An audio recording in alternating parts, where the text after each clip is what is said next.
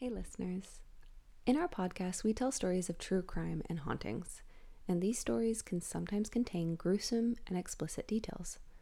This podcast is not intended for listeners who may not want to listen to the graphic description of true crime events. It may cause triggers. Our hosts are by no means experts on any subject matter they discuss. They're just two friends telling you true stories from our home in the Pacific Northwest. Thanks and enjoy the show. Or don't. That's okay too.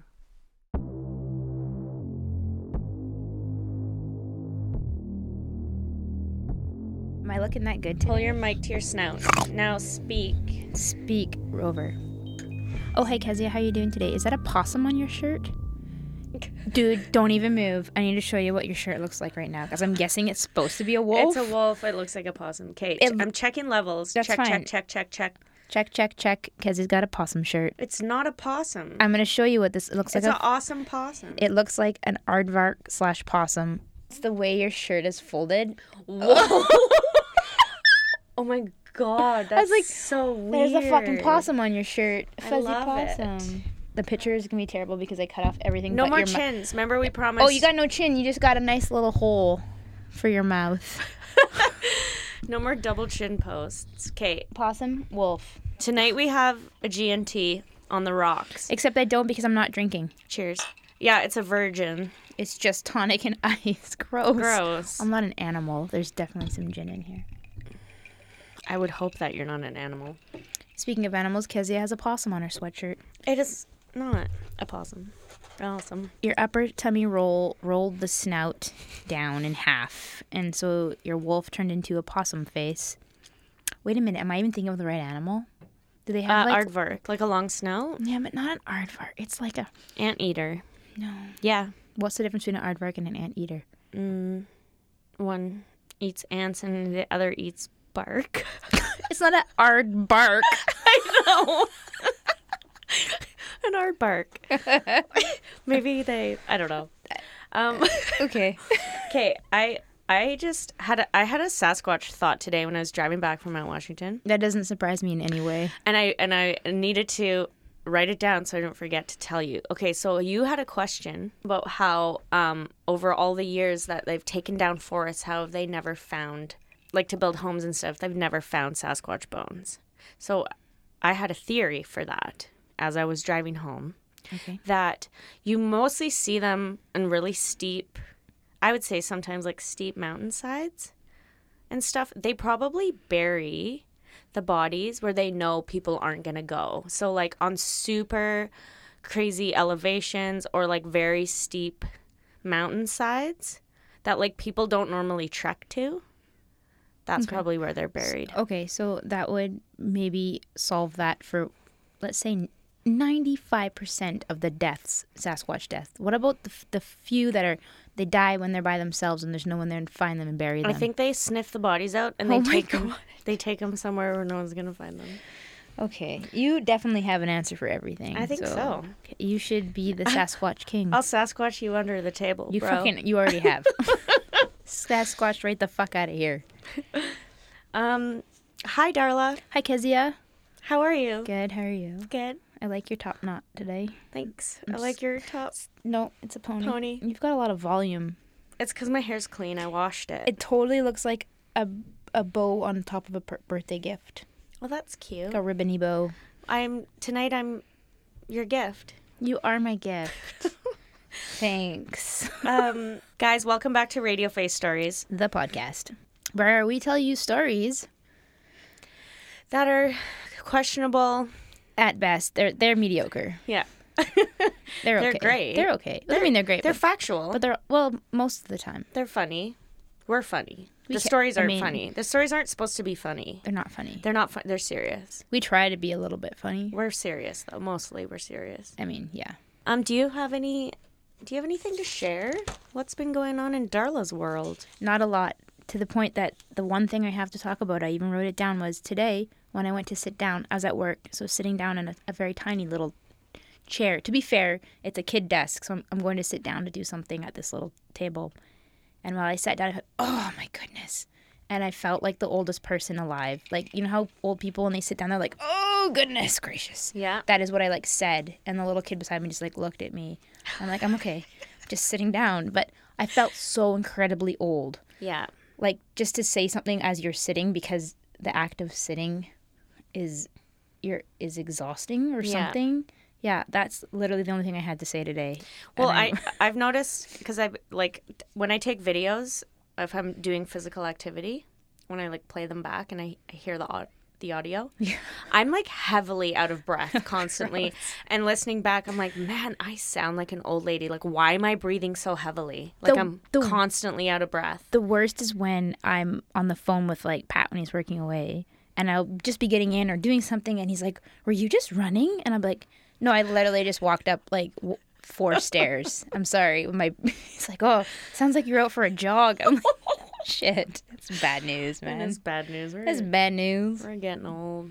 No. I once on Scoot. this, in the you should get a scooter and scoot, not- scoot, That's not fucking cool. scoot, scoot. Here comes Darla. Scoot, scoot. I get one with like a little seat on it. Yeah. Yes. Uh, Well, uh, I motorized one. I went on Emery's skateboard in the summer when she was in skateboard camp. So just like in our little cul-de-sac here, I was on that. I'm like, I'll just there's nobody around. I'll just like see how this feels because I don't skateboard at all. So like you know went for like a little push, got my balance, tried it again. One of my neighbors yelled from the window, "Look, it's Darla Hawk!" and like started laughing like Darla Hawk. like Tony Hawk. I Oh guess that oh was the joke. But I was like, you son of a bitch. Like I stand on this thing for two seconds thinking no one's around and I got and he took a picture, sent it to Pat who wasn't even there. I was like it's not like I was well, at least you didn't fall, and you. I didn't even have a chance to fall. I like just barely touched the skateboard and I was like, Oh look Anyways, Darla That's why I don't try things. Darla Hawk. You are now Darla Hawk. that's not a hawk sound. What the fuck? I don't know. Um. No. No, that's like a dinosaur. Apparently we're not good at bird, bird noises. I can do any other bird, but. Do an owl. Ooh. Ooh. Wait, wait, wait, wait. Let me get my bearings. Ooh, ooh, Did you say your barons? bearings. Oh. Ooh, ooh. Okay. No, okay. that's not an woodpecker. owl. Woodpecker. Oh, remember that? Remember that TikTok? Okay, wait. Make this sound. Okay, you make you make this sound. Oh, that was that was pretty good. Okay, Darla, make this sound. Oh, that wasn't right. That wasn't right. Punk. You're an idiot. Punk. Okay, I got one. I'm gonna make this sound. That's the sound of Jesus lighting. Ooh. that was very spiritual sounding. Okay, you make this sound. Hmm. You're good at this. Do you do you practice at I'm home? I'm pretty good at. Um, I can do impersonations really well. I can do accents. I can do sounds. I guess. it's like you're trying to get a new job. What else can you do? I would. Okay, a, a job that I would have loved to do was like um, voices for cartoon movies. yes, I actually would have love that the job best as well. job ever. Yeah, that'd be such a fun job. Yeah. Yeah. Yeah. Yes, it would. Okay. What would your count if you were a cartoon character? What would your voice sound like? Would it just be a regular, voice? Um. Hi. like a little kid? Well, it That's good. depends what I was playing. Like, give me a character. Okay, you have three eyes and octopus legs, and you're actually really nervous, but you come across tough. Go. Okay. Oh, hey guys. Uh, oh, they just I'm a little bit That was amazing. confused right now. About where's the door? Help me. Did you say, "Where's the door? Help me"? oh my god, we get to turn this off now. That was it. This isn't gonna get any better than that moment. We're done. wait. Good night, guys. Can I give you one? No, I can't. Te- I can't beat that. You can. No, that was so good. Okay. I don't want. Let's leave it there. Oh. My day just got so much better. Oh, I'm really glad I could help with that. Thank you. Okay. Oh, I wanted to talk about. Okay, me and Darla had another movie night because that's what we do. Um, that's what you do when you're old. Movies are my Um, friend. Okay, what was it called? So Russell Crowe was in it, Oh, that and was he was fucked, like, he was like, a, had like insane road rage. and he was super fat. He was I think which it is was fine. Like I'm fat, no, fat's cool, I think but it he, was like a fat suit. bullshit. He is legit that big now. Okay, let me look up The last time called. I saw Russell Crowe, because we're friends like that. Last show I saw him in was probably Gladiator. Wait, he's in that, right? Yeah. And he was just a regular guy, and now he, yeah, he looks like COVID okay, hit him so hard. the movie is called. Is it Unhinged? yeah, I think so. Yeah. Okay, so the movie's called Unhinged. We read the synopsis, watched the movie. I hadn't actually like heard about it at all. It was insane. It was it it wasn't good really, but it was so f- messed up that you're like, what the? F-? You couldn't not watch it. Yeah, like graphic, like like action, like action, like a lot of like accidents, um, explosions, shit, and then like gore, like- Random death. like nasty, like very um graphic. graphic, shocking like scenarios where you're me and Darla looked at each other like jaw dropping, like What the fuck? what the fuck was that? Like it was it was insane. It, was insane, and it was it was like a bit much. it was unrealistic completely. But it's I mean, it, we've watched worse things. We've watched worse things, yeah. He was just so brutal in He it. was a like monster. he what he played his role he played it amazingly. Mm-hmm. Like Not quite as good as you just played your cartoon character, but that's true. but no, he played. You hated him, and so You that he hated did his him, job. He, did, his job. Yeah. You hated him. He looked disgusting and he was brutal. Be nice, like I said. COVID man. well, it it, hits I people think it was differently. meant- yeah. Well, I don't. I think he was. Anyways, yeah. it worked for him in his role. Mm-hmm. Okay. Shall we start our podcast? I guess so. I mean, that's why we're here. Scribble scrap. Okay, rock paper one time. Rock paper scissors. Rock paper one time. Rock paper, Paper, scissors. scissors. every time. Rock paper, paper, scissors. scissors. Rock paper scissors. Oh, oh slice. She got me. But Kezzy and I always start with scissors, no matter what. Every time. I, I don't, know. how. I can't not start with scissors. So Okay. So tonight my story is a sequel, kind of, to yet last week's story. oh, well played. Um, So do you want to just remind our listeners? so last week um, I did a story about Andy Bruce, a prisoner that was in solitary confinement, and the woman that was killed in the escape was Mary Steinhauser, and she was an advocate against solitary confinement. So in researching that story, I came upon this story, and I thought that it would be a really cool one to do, and it actually is super freaking interesting. So. Cool. Let's hear it. So I there's gonna be points I think we're gonna want to talk about this, um, which is fine. But I think at the end we can have like a proper discussion. Are you trying to tell me don't not to interrupt? No, you can hundred percent interrupt. Okay. Um, okay. but I'm gonna leave an open discussion at the end as well. So just Noted. I just wanted you to know that I like it. because I like discussing things after with you, as well as during. Okay. Um, okay, here we go.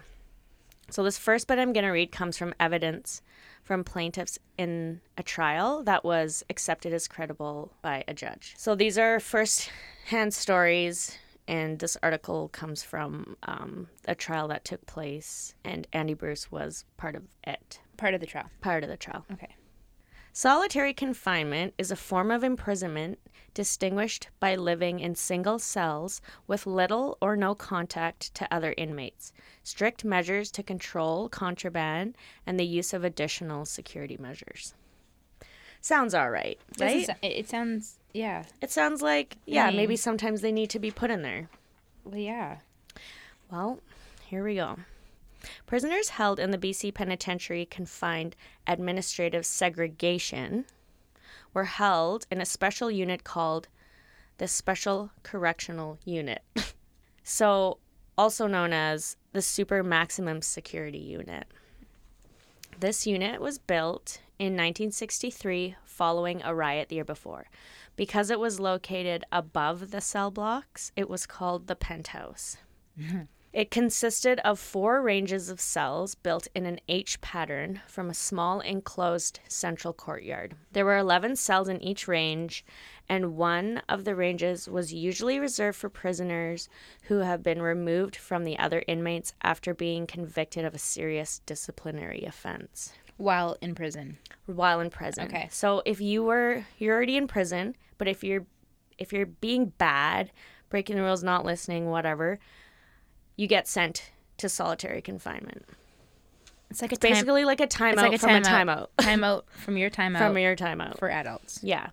Another tier was designed for psychiatry, and a third was reserved for protective custody cases. The cells measure 11 feet by six and a half, Yeah, that's not very big. not very big, and consist of three solid concrete walls and a solid steel door with a five inch square window, which could only be opened from the outside. Oof. So it's basically just A a, concrete cubicle. It's kind of like our pod lab, Except our pod lab's way cooler. but we don't have a window.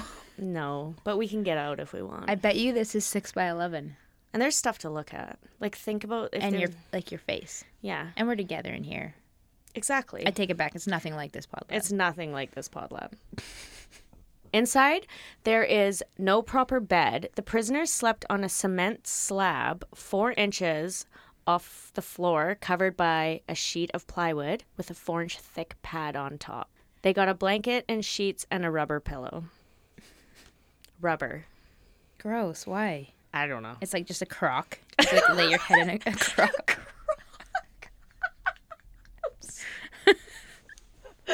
A beach ball? Yeah. Oh, like a deflated beach ball.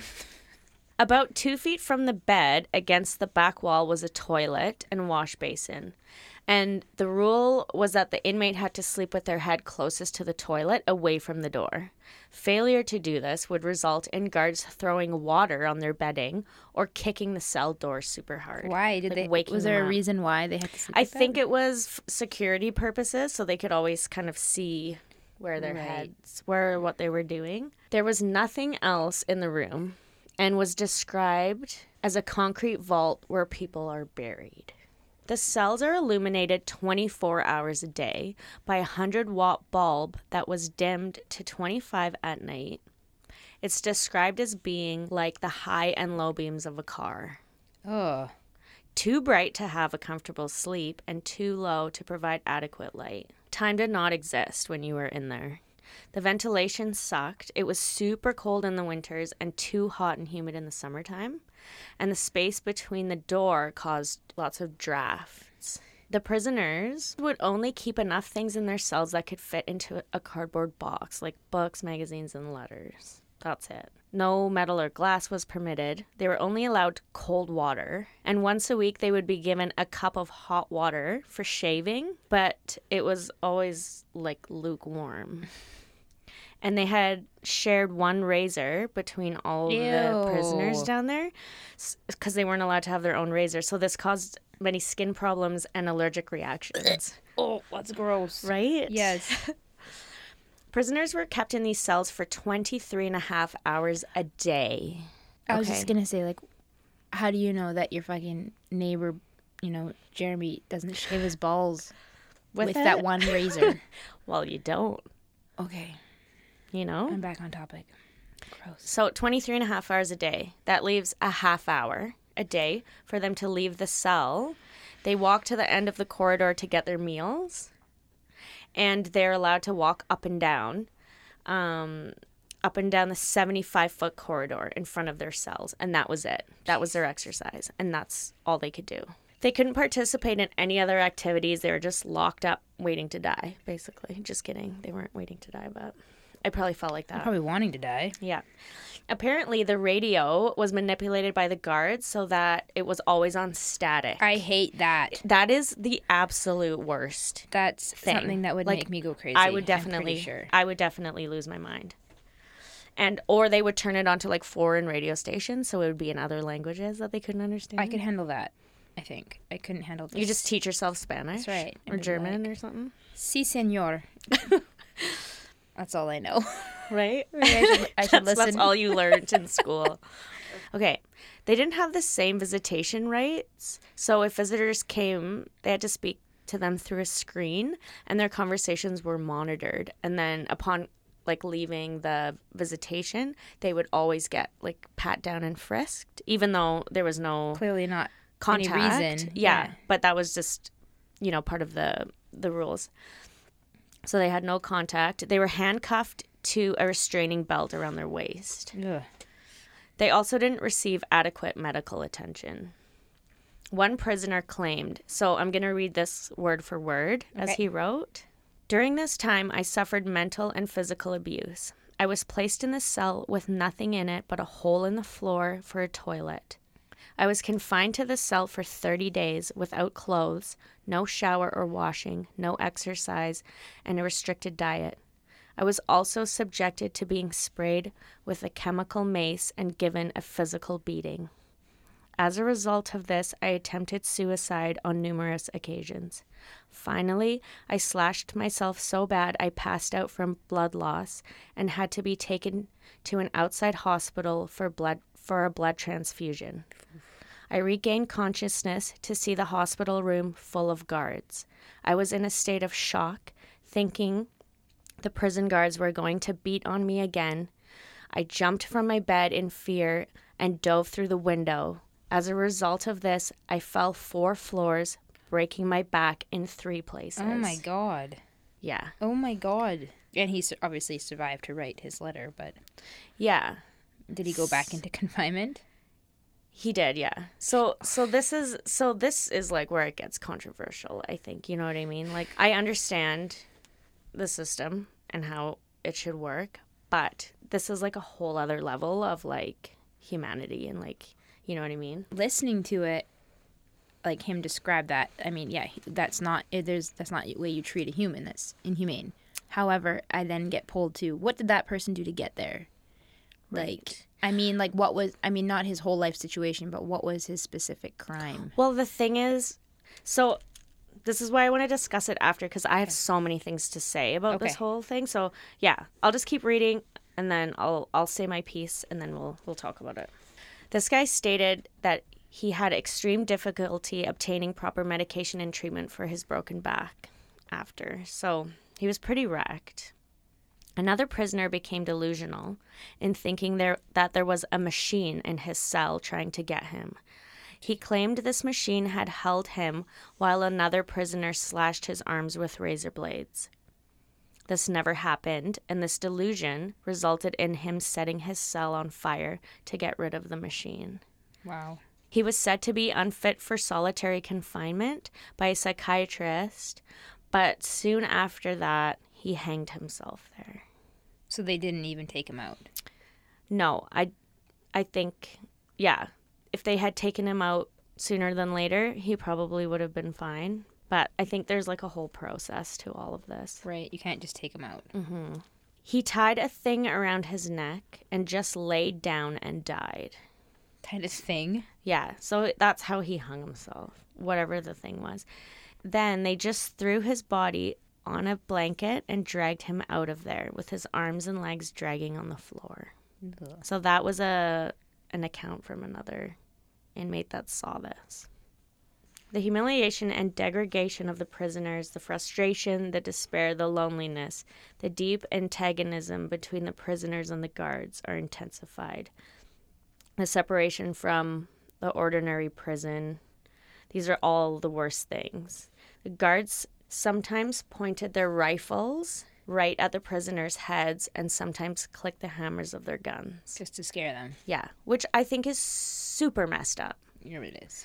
There's like the fine line between the guards abusing their powers and like in their minds they're doing it because they think these guys deserve to be down there. And because they But- can, it's like a god complex thing. That no one's gonna stop them from terrifying these people because they're sure. they have all power They have power and they justify it. and they have no yeah. But I mean, it's like these guys get sent down to the confi- solitary confinement. I feel like being in that cell is enough. That's and now they're doing all these extra things. Yep. Like it's kind of makes me mad. There's a movie called The Stanford Prison Experiment. So if you guys haven't watched it, it's kind of this whole situation made me think of this movie. So it's basically like they do this experimental test where they have um, the subjects choose whether they want to be guards or prisoners, and then Who would choose prisoners? um, I don't. Well, I think people do, or they put prisoners in there. I think most of them chose to be guards, but then so they they have these rules like you can't hit the prisoners, but then it's like as soon as they get that like that power, they abuse it and it's and it's like an experiment and it gets super out of hand and it's just a crazy movie. I'm gonna watch it. I think it was based on a true story. 'Kay. Don't quote me on that. I'm quoting you. So these guards played games with the prisoners and, you know, claiming that it was justice, but justice is not violence.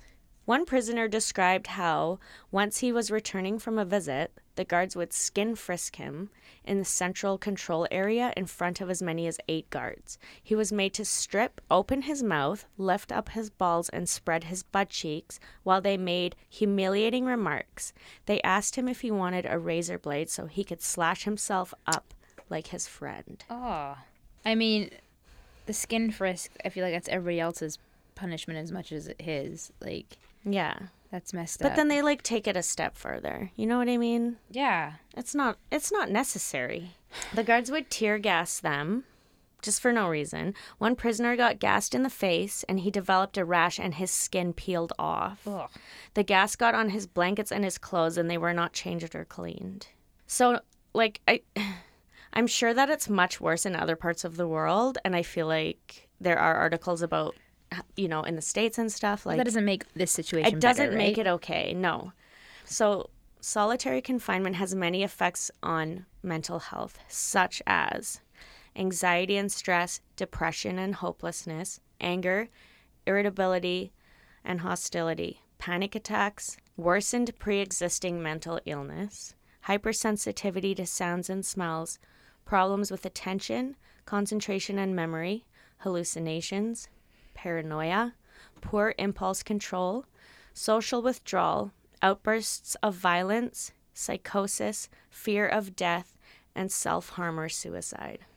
It's like you're setting these guys up, these prisoners, men or women, up to do worse. Yeah. Like In turn, like hurt themselves. you're setting them up to create more problems that are just going to end up giving them less options to make good choices. Exactly. The physical health effects are chronic headaches, eyesight deterioration, digestive problems, dizziness, excessive sweating, fatigue and lethargy, heart palpitations, hypersensitivity to light and noise, loss of appetite, muscle and joint pain, sleep problems, trembling hands, and weight loss.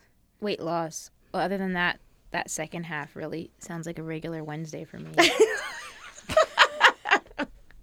Except just change it to weight gain. yeah, right? Change weight loss to weight gain and That's my that's my. Wednesday. so what I like this is how I thought of it is like it sounds like if hell had a waiting room, it would be solitary confinement. Like if there was a lineup to get into hell, this is what it would be like, Jesus. right? Yes. Like that's how bad Yeah. it sounds. So the UN, the United Nations Mandela rules prohibited solitary confinement to no more than 15 days and prohibited it for people with disabilities. Even 15 days is It's a lot. so long, But obviously like not many prisons follow these rules, clearly. right? Well, I don't know. Is that what they're saying? Um yeah. Okay. Some people would be left in solitary confinement for up to a thousand days. Okay, this A thousand days? 1,000 days It's like over until they end their life. Or like a hundred another one was like 162 days but they end up killing themselves. Well, yeah. you know what i mean? Like anyways. Solitary confinement continues in canada under a different name. In november 2019 structured intervention units SIUs were implemented by the Correctional Service of Canada in federal prisons to replace the old solitary confinement system, and a bill was passed. So they would now get four hours outside their cells, hmm. opportunities for meaningful human contact, more programming, and more health care interventions.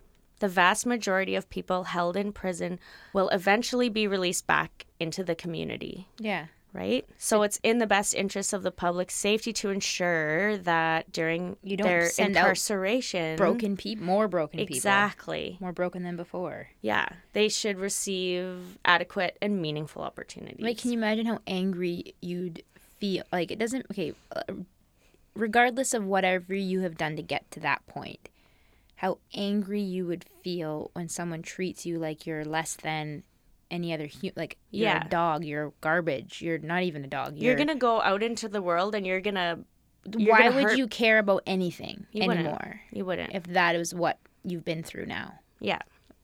because they're not going to be in a position to be like, well, you know, you tortured me for 86 days, but that's because I did this one thing that was bad. Like, that's not how their reasoning would go. Right. They've been just stripped of any sort of Yeah. hope for, you know, there's good in the world. Yeah. There's no good in the world after you've been in a situation No. like that. A hundred percent no.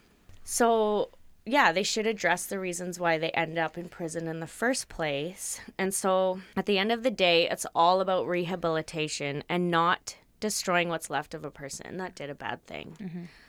Okay, so now let's discuss thoughts on this. So I agree with the prison system. I do not agree with solitary confinement. I think a lot of the time they end up there because maybe they'll say something to a guard to piss them off, and because the guards have the power, the system is a bit corrupt, you know, then they get put in these situations. Like these prisoners could be in prison for like small misdemeanors. You know what I mean? Right. and the system is supposed to rehabilitate prisoners not not like shatter their lives Right. I mean in this particular this whole time what i would come back to is like if this person that was in solitary confinement had done something awful to my child or my loved one then would i feel different about what is happening to them in there? I mean i think so. I mean i don't like to say that but if if one of them had hurt you know murdered one of my children do you think i give two shits what happens to them in solitary confinement? No you probably don't but and that is where these guards are but, coming but from. But the problem is why did they murder your child what is wrong with that person there's something wrong with that person that's the problem right you know what i mean Yeah. I don't think people should be abused. I think people need to be rehabbed or met where they're at. So yeah, if this person is some sick, twisted individual that has no hope of actually getting better, do I think they need to be tortured to the end of their days? No. They maybe they deserve to be there, but it's like doing all these extra things to them is unnecessary. No, it's it's a like gross they're misuse already of power. they're already gonna die there. You know what I mean? Maybe, maybe not. Get but- festering ball cancer. Oh, that's if that's the one wish. If I could just hand that out. But I don't know. It's It's fascinating, and that's an awful hard. situation to put your mind into and, and try to. yeah. to The thing is, it's not black and white. There is no solution or an answer, and uh, it's just yeah. It's just it was just very interesting to me and um yeah, so so I got my information from justicebehindthewalls.net, medicalnewstoday.com, an article from August 6, 2020, policyoptions.irpp.org, an article from November 2020, and theconversation.com, an article from October 27th, 2019. that was very interesting. Kez, thank you so much. You are welcome. Break time. Break time. Hi, it's Rebecca from Radio Face Stories. This week's shout out goes to local business Sage and Ember. Sage and Ember sell a whole range of different smudging products. They sent us a little package that have these really cool floral and crystal adorned bundles, and they are adorable. They're beautiful, very colorful, and they smell so good. They make great little presents, so check them out on their Instagram. They're called Sage and Ember Vibes. Or if you're on Facebook, again, they're called Sage and Ember Vibes. Thanks so much, Sage and Ember. We can't wait to give these guys a try. Enjoy the rest of the show. Oh, I thought you said I like giant meat things. I do love a good meat snack. I like meat like snacks. a pepperoni snick, snick, a pepperoni stick or beef jerky. Can you go get one of those right now for me? You have pep sticks? What? You have pepperoni sticks? I don't have anything like that. What did you? What did I you meant want me like to go to the store and get it for me. Oh, I thought it's like you I'm want a meat joking. stick. What? I want a so meat confused. stick. Ew. I'm so confused. Is your story like lighthearted or dark and stormy? Unfortunately, mine is sad. Okay. It's not even dark, and I can handle dark and stormy better than sad. But I find this one important to talk about. This is a missing persons one, so she is still missing. This specific story has been done probably by most true crime podcasts that do uh, missing, covering missing people. But I thought, yes, there's lots of other stories out there. There's lots of information on this, but it needs to continue being talked about. It needs to be out there. So I feel like we're doing our part by covering it, even though I'm probably just saying the same thing that you could That's hear okay. anywhere. That's okay. But we can discuss it after as well, which adds to it. So, okay, my story is on Emma Fillipoff, who has been missing since November 28th, 2012. So, Emma, she's actually a little bit younger than us. Emma Fillipoff was born in Perth, Canada. Did you know you know where Perth is? Pardon me, we have a Perth here. I know that's okay. I was gonna make fun of you, but I felt the same way. It's in Ontario. I did not know this. I I thought Perth was like somewhere far, far away, like Ireland. or in Australia. Yeah, like I have no idea.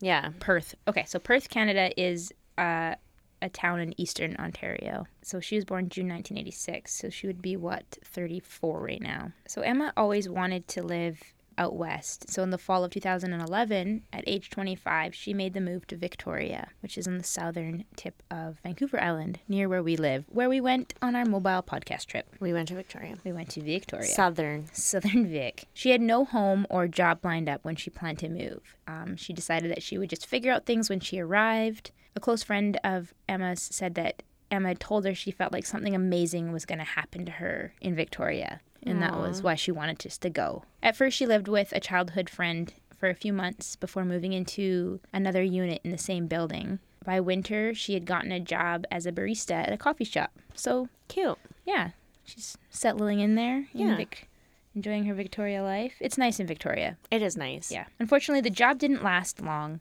and after two or three months, it is said she developed more of a transient lifestyle.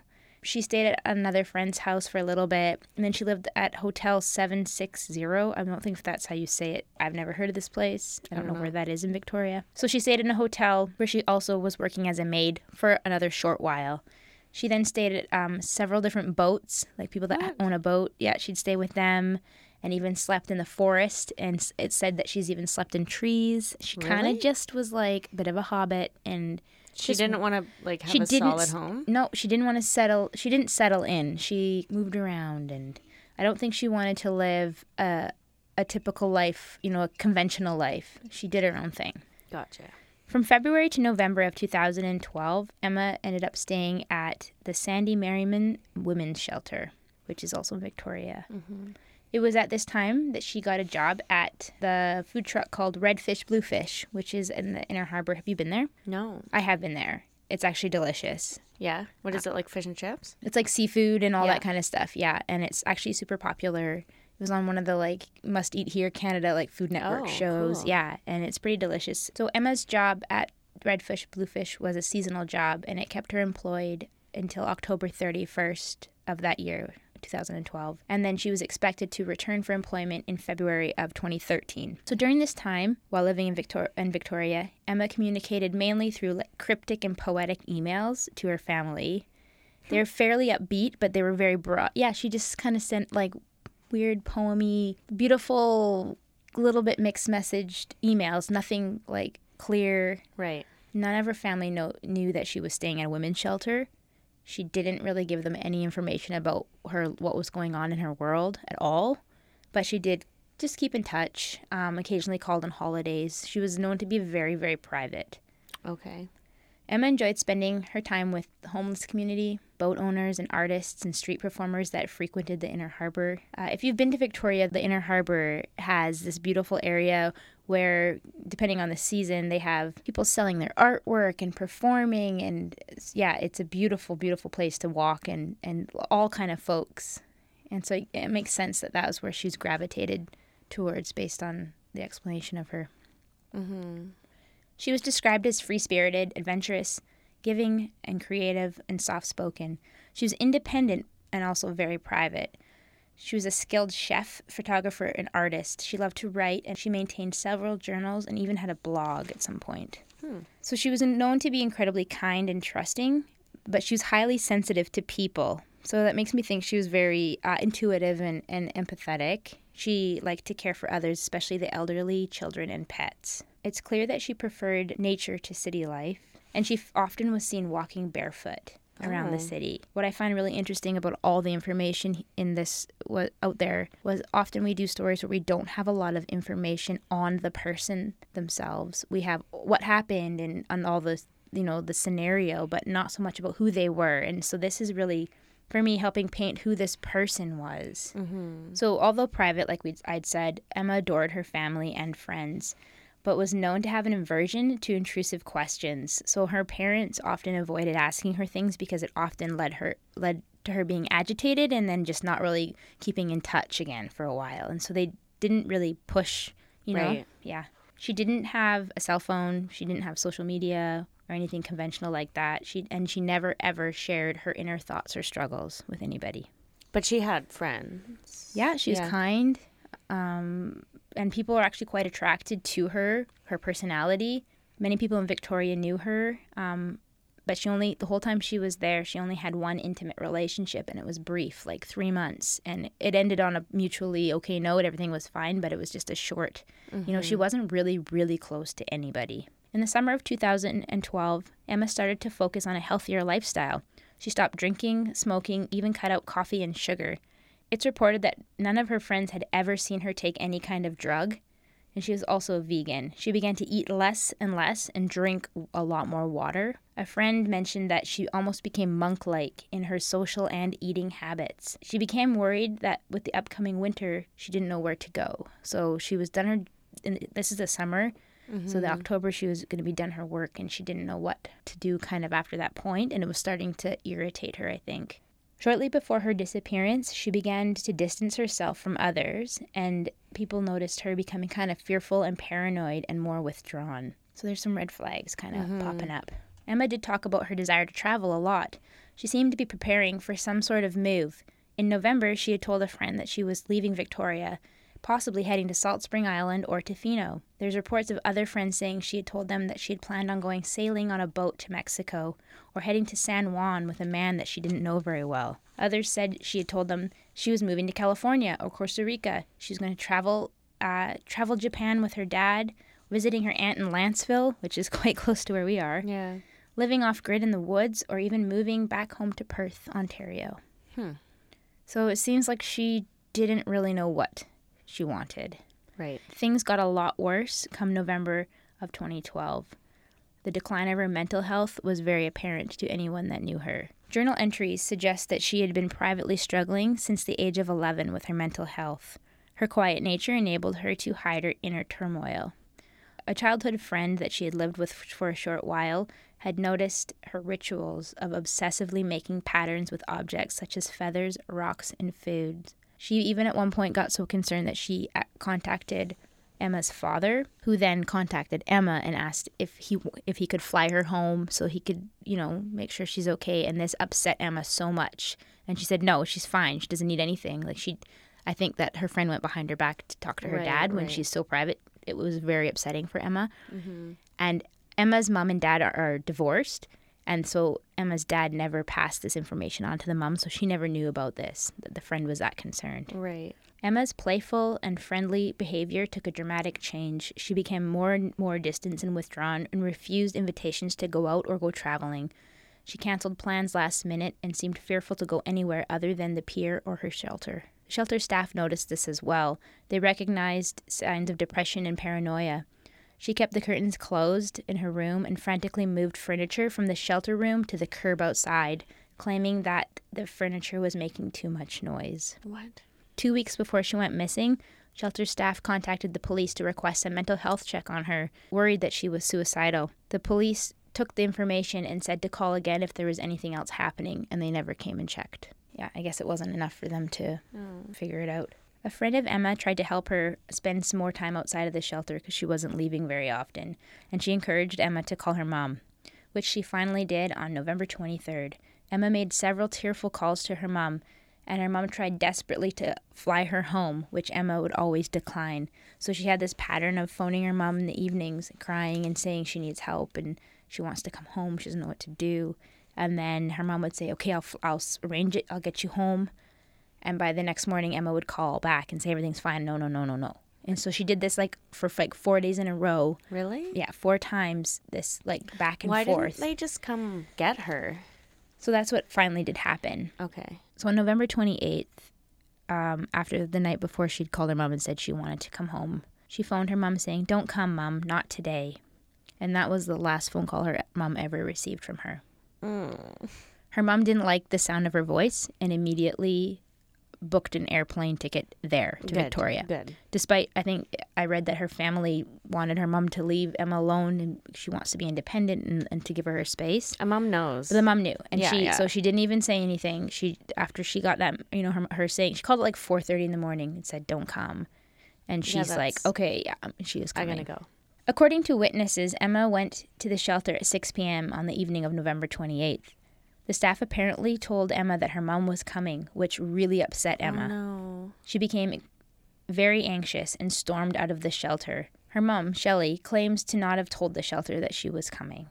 So they're not really sure why how that message got got through like that. Weird. I wonder if they were like monitoring her phone calls or something. Ah, I don't it's bizarre. Shelley arrived at 11 p.m. that night and learned that Emma hadn't come to claim the bed. The police were called at 12 p.m. to report Emma as a missing person. So, what had happened previously was because Emma didn't have a cell phone, she often phoned her mom from the shelter, mm-hmm. and the call would come up as Sandy Merriman, which was the name of the of the shelter. So, trying to get a hold of Emma when she was worried, she called the shelter, not realizing it was the shelter until they answered the phone, and that's when she found out that her daughter was staying at a shelter. She didn't know. Right. Okay. This is kind of a breakdown of the timeline. So November 28th is the date of di- disappearance. So it starts with 4:30 in the morning when Emma calls her mom and says, "Don't come," and her mm-hmm. mom books the plane ticket anyways.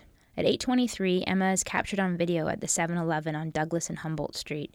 She uses a debit card to purchase a $200 prepaid credit card. She's seen carrying several bags and an orange purse.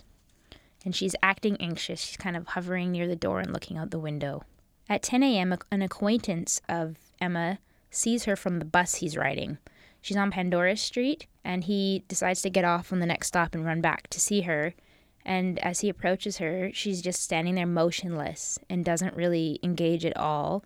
And so he has to like stand on the street to like peek in at her and see and ask if she's okay and if she needs help. And he she just shook her head slowly and said no. Around noon, some people have claimed to see her, seen her at the library, which she often would go to.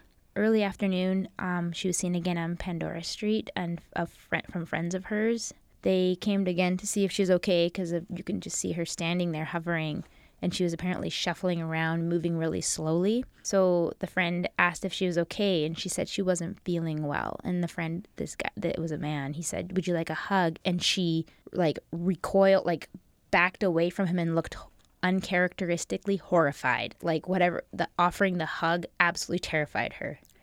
And y- yeah, and there was another friend at the like there was two people there at the time, and they both noticed this and thought it was very very odd. Um, by that afternoon, two more people had reported to see her on Douglas Street, looking so confused and lost that they called police to report it. And that's the first time someone called 911. So the day she went missing on the 28th, so that at noon. From between 4 and 6 p.m., a person spotted her on Douglas Street again, slowly shuffling around, and she gave them a sad smile. They felt so upset about it that they had they went to um, the Victoria Police Department headquarters and reported it. Like a a s- random stranger. they, yeah, that they saw this woman that looked like she needed help. 5:45 that evening, she used a debit card to purchase a prepaid cell phone at the same 7-Eleven that she had got the credit card. After the purchase, she kind of lingers at the door nervously as if afraid to leave or that she's like like she's avoiding someone. That cell phone was never activated. At 6 p.m., she stops at the shelter, that's when she finds that her mom's coming and she storms out. Someone that also stays at the shelter tried to chase after her, but they they lost sight of her. so, th- is that the first time she found out her mom was coming? Yep, six- okay. 6 so, p.m. okay, that night. I thought it was earlier and that she was like planning to leave town. It seems No, so like, everything up to that point was just what was going on that day for her. Okay. 6 p.m. that night, the night she goes missing, it was when she found out. Right. So 6:10, uh, she had called a taxi. The ABC taxi company came and picked her up, and she asked to go to the airport. And on the way, she changes her mind and gets him to take her right back to where he picked her up, and she pays a $60 fee. But she was acting so bizarre um, that the driver noticed the behavior and also reported it. Okay. 6:15 an acquaintance sees her barefoot on the corner. He tries to help and she becomes increasingly uncomfortable when as he tries to help her. So he calls the police at 7 p.m. and he waits for them to arrive. At 7:17 the police locate her and she's uh, clinging onto her shoes, so she's standing barefoot. And this is November, right? At night. They assessed her for 45 minutes. Um, she wasn't really answering. She nodded a lot. Uh, it took a long time for her to even tell them what her name was. But they decided that she's not a threat to herself or anyone. She did say that she was going to meet a friend, so they watched her walk away, and that was the last known sighting of Emma. Oh no. A search team of friends and family and volunteers scoured Victoria and the communities of Vancouver Island, and they eventually included all of um, British Columbia mainland and locations across Canada and the U.S. The Vic PD dive team searched the inner harbor, found nothing, and there was a private investigator that worked for a year on this case and could not locate her. In 2014, the CBC show The Fifth Estate launched a Finding Emma media campaign on Twitter, Facebook, and national TV. And despite a 25,000 reward, there has been zero confirmed sightings of Emma Fillipoff. If you have any information uh, regarding the disappearance of Emma Fillipoff, you can contact Crime Stoppers at 1 800 222 TIPS or the Victoria Police Department. You can send tips via philipoff at bell.net. To follow Emma's case on social media, there is a Facebook group called Help Find Emma Fillipoff, and that has tons of information on there and updates. So I got my information from that same group on Facebook, Help Find Emma Fillipoff, uh, helpfindemmafilipoff.com, Wikipedia, and I listened to the podcast Down the Rabbit Hole, episode 17 on her, and from the podcast The Vanished, episode 102. And that is the very sad story of this girl. That's great, Darla. I don't like it. No, it, I don't like it It's either. like it's like you're like, hey, what like what was she experiencing? Um was she suffering from like mental illness? What you know what I mean? It's like I mean, there's so many questions. it's very clear that I think it's very clear that she definitely was suffering from some sort of mental health issues. But it's like she fell through the cracks. I know that she was private and she tried to hold it together and she didn't share any of this with anybody. And that was, you know, being private was fiercely important to her. But she still fell through the cracks somehow. So, but like, okay, so how do they, they have very specific this t- t- timeline, super specific. Okay, so then how do they lose her just all of a sudden?